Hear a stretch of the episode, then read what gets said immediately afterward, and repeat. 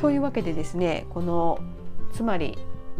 最後に生まれたハロアが、まあ、ハワイ人の全ての祖先でタロイモっていうのはそのハワイ人の祖先の、まあ、血を分けた兄弟っていう関係だったんですよね実はね。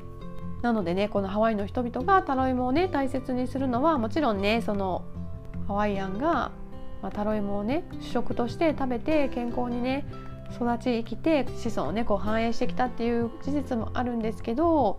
またそれに加えてですねまあ、ハワイの人々自身がねそのタロイモの遠い子孫であるっていうこともあって、まあ、そういったね尊敬の念も込めてタロイモっていうのはすごくねハワイアンにとっては神秘的なものであるしスピリチュアル的にも文化的にもねすごくね重要なものになっているっていうことですね。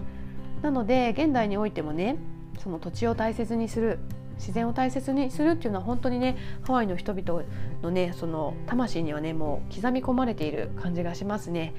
でよくねあの聞くスローガンみたいなので「マーラマアイナ」っていうのを聞くんですけどマーラマがあのこうハグするようにね大事に扱うっていうような意味で、まあ、アイナが土地とかね、まあ、地球っていう意味なんですけどなのでね自分たちが生かしてもらいこう育ててもらってね子孫繁栄してきたそのね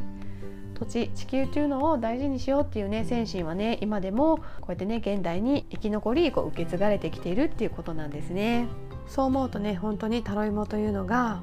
どれだけねハワイの人々にとって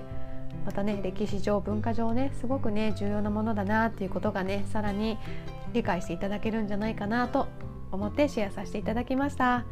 というわけでですね今日は意外なハワイアンの先祖というテーマでお話しさせていただきました。今日の話がね少しでも楽しかった役に立ったよと思っていただけましたら是非いいねやチャンネルをフォローしていただいて次回も聴いていただけると嬉しいです。このチャンネルではねこのようにハワイのね不思議なお話やスピリチュアルな考えをお伝えしたりそこからね学べるレッスンをお伝えしたりとかまたねそのハワイアンのスピリチュアリティをどうやったらね日々の日常に生かして私たちがねどんどん夢を叶えていくことができるのかそういったことについてねいろいろとお話ししていますので次回も楽しみにしていただけると嬉しいです。というわけで今日もハッピーである花一日をお過ごしください。ではでは。